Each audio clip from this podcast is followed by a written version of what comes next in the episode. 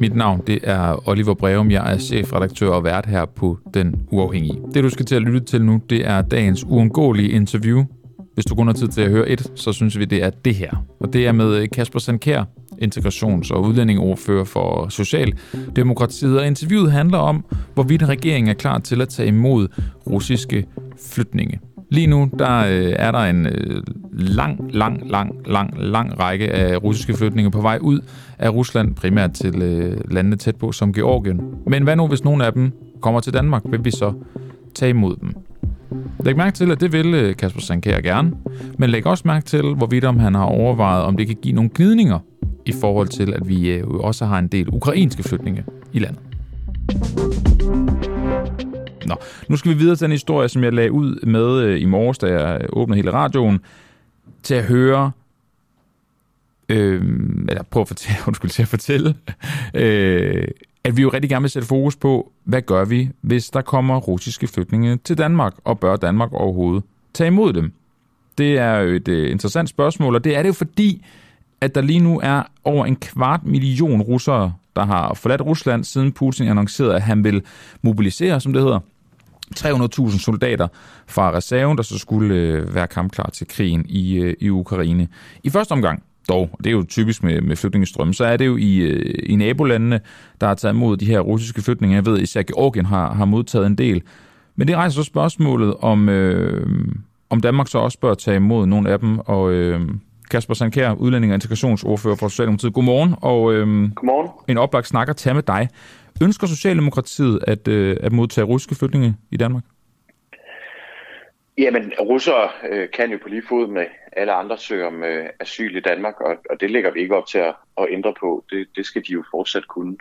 Øh, og dermed vil de øh, russiske statsborgere, som øh, er personligt forfulgte eller på den ene eller den anden måde kan frygte for øh, repressalier fra øh, styret for fængsling, for tvangsindskrivelse i, i Putins krig, vil jo kunne søge om asyl i, i Danmark på lige fod med, med alle andre flygtninge øh, rundt omkring i verden, der jo også kan, kan søge om asyl. Vil man gøre noget særligt for at tage imod dem, ligesom man så med ukrainske flygtninge? Ja, nej, det er ikke vores, øh, vores udgangspunkt, at vi, øh, vi skal det. Og jeg tror i hvert fald, hvis man skal lave noget, øh, som sådan er mere specifikt og målrettet mod øh, de russiske statsborgere, som, som, som flygter fra at være en del af Putins krigsmaskine, så er det jo noget, vi skal gøre i fællesskab i, i EU. Jeg vil egentlig synes, det var det ville være helt meningsløst og uansvarligt, hvis Danmark gik ene gang øh, på det. Øhm, og der har jo allerede været øh, signaler fra EU om, at man øh, gerne vil drøfte, og, og, og det, den drøftelse skal Danmark selvfølgelig også være en del af. Hvad, øh, hvad skal der ske med en russisk flytning, hvis de kommer til Danmark? Altså, hvordan vil det, hvordan vil det foregå? Jamen, det vil jo foregå, øh, ligesom når der kommer flygtninge fra øh, andre steder i verden, at øh, de kan søge om, om asyl, og så er der jo i, i, i dansk lovgivning, og det er jo i høj grad på baggrund af, af både flygtningekonventionen, og menneskerettigheder og andre internationale konventioner, så er der jo nogle kriterier for, øh, hvem der kan få øh, flygtningestatus, altså asyl og, og midlertidigt ophold i, øh, i Danmark. Og det vil jo så være en konkret vurdering i den enkelte sag, om, om den enkelte øh, Øh, russer lever op til de kriterier i, øh, i lovgivningen. Og nu skal vi jo ikke sagsbehandle her i radioen, men det vil jo nok sådan som udgangspunkt vil det jo nok være sådan, at hvis man ligesom kan fremvise, at man er blevet indkaldt øh, til, til hæren, altså tvangsindskrevet i den her øh, nye mobilisering, som, som Putin øh, har lavet øh, af, den, af, af dele af den russiske befolkning, så vil man jo nok have øh, krav på asyl. Er der, øh, er der nogen grund til at kigge på deres sikkerhed?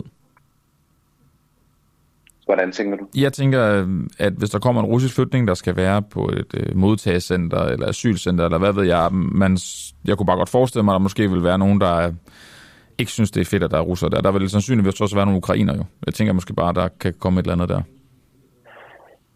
Ja, det kan sagtens være. Det vil jo i givet fald være, være, være politiets efterretningstjeneste og politiet, som, som skal lave en vurdering af det øh, og, og, og tage de forholdsregler, det så kræver. Øh, det er jo det, der er, er er deres opgave. Det må jeg hellere holde mig for god til at Ja, ja.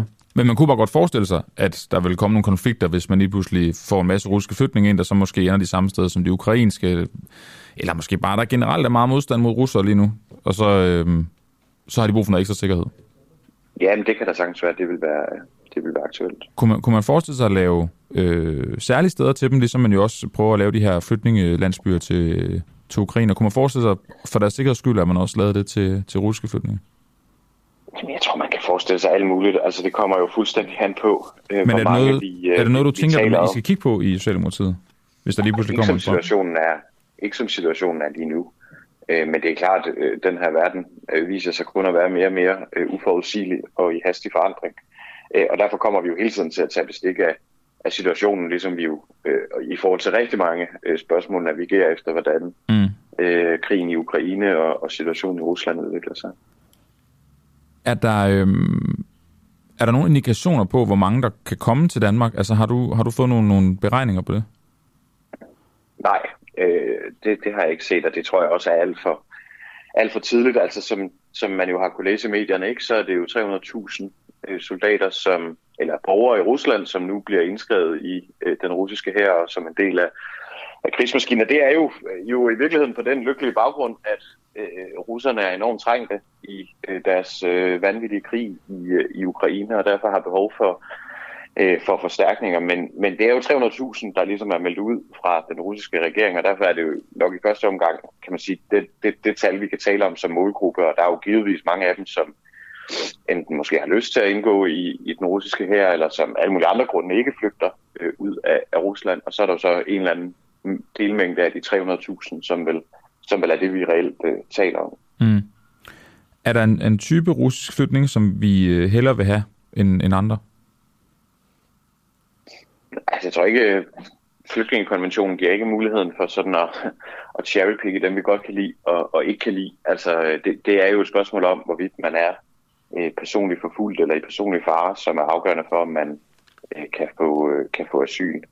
Øh, men det siger vel sig selv, at øh, på lange stræk er sympatien, tror jeg ikke bare øh, fra mig, men fra rigtig mange danskere, jo noget større over for dem, øh, der gør oprør imod øh, Putins øh, øh, vanvittige kurs øh, i, i Rusland, end, end det er for dem, der bakker op om den.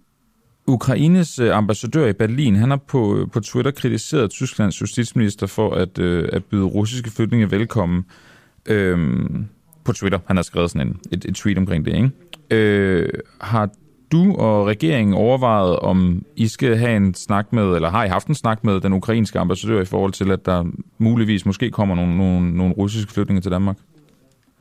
Altså, jeg ved ikke, om, om den ukrainske ambassadør i Danmark er mødtes med, med, med regeringen om det her spørgsmål. Det er mit indtryk, at man mødes øh, løbende mm. og, og taler sammen og, og prøver at finde fælles løsninger, både når det kommer til at bakke øh, Ukraine op øh, i, øh, i deres øh, forsvar af deres land mod, øh, øh, mod Rusland, Øhm, og jo også om, om spørgsmålet om, hvordan øh, ukrainerne integreres i, i Danmark og andet. Men om det her har været på dagsordenen, det ved jeg simpelthen. Hvad, hvad, hvad tror du, ukrainerne i Danmark vil sige til, hvis, øh, hvis der kommer russiske flygtninge til landet? Jamen, det tror jeg da sagtens, du kan have ret i. Det vil der være nogen, som, er, øh, som, vil, som vil slå sig på. Altså, det, det må vi jo så håndtere, hvis den situation opstår. Indtil videre er det jo meget få øh, russere, som har søgt om asyl øh, i Danmark i år. Øh, og hvis den situation ændrer sig, så må vi jo, så må vi jo tage bestik af det. Hvordan kunne man gøre det? Jamen, det synes jeg kommer helt an på, hvad det er for et antal, vi taler om, og det kommer også helt an på, om der bliver fundet en, en fælles europæisk løsning øh, på øh, det her spørgsmål, og at der bliver trukket en fælles europæisk linje med, hvor kan man sige, at man skal være mere imødekommende over for russiske øh, afspringere og dissidenter, end man sådan er øh, generelt i, i forhold til flygtningekonventionens bestemmelser om, hvem der har, har ret til beskyttelse.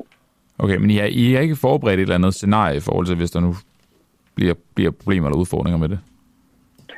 Nej, og det er der heller ikke noget, der indtil videre har tydet på, bliver, øh, bliver nødvendigt. Øh, men, men som sagt, altså, verden er øh, meget øh, foranderlig i de her tider øh, og usikker, og, og derfor kan vi jo øh, løbende og hurtigt blive nødt til at tage, tage bestik af, hvordan situationen udvikler Vi kan i hvert fald sige, Kasper Sankær, på baggrund af, af vores snak, at øh, Danmark er klar til at tage imod russiske flygtninge, hvis de ellers følger de, øh, de regler, der nogle gange er for det, asyl og så videre, som, øh, som jo gælder alle andre. Tak fordi du var med her til morgen, Kasper Sankær. Det var så lidt. Altså øh, udlændinge- og integrationsordfører for Socialdemokratiet. Det var dagens uundgåelige interview med Kasper Sandkær, integrations- og udlændingordfører for Socialdemokratiet. Skulle du have fået lyst til mere, så øh, kan du gå ind og høre hele vores øh, udsendelse. Jeg vil øh, blandt andet anbefale vores interview med Christian Spor. Han er direktør og medstifter ved det sikkerhedsfirma, der hedder Eagle Shark. Han argumenterer så godt som han kan for, at det er Putin, der har lavet sabotage på Nord Stream 1 og 2 det er ret interessant at høre øh, hans belæg for at kunne sige det. Du kan også høre øh, mit interview med Aram Ostani Binay. Hun er dansk-iraner og stifter og øh, direktør af det, der hedder For the Soulfuls, et fællesskab for unge kvinder. Hun taler om de demonstrationer, der foregår lige nu nede i Iran på baggrund af mordet på Gina Masha Amini. Og hun gætter altså på, at de her demonstrationer de ender med frihed for de iranske kvinder. Har lige lyttet til den uundgåelige fra den uafhængige. Tak til vores medlemmer for at gøre det muligt. Du kan støtte kritisk og nysgerrig journalistik ved at blive medlem på www.duah.dk.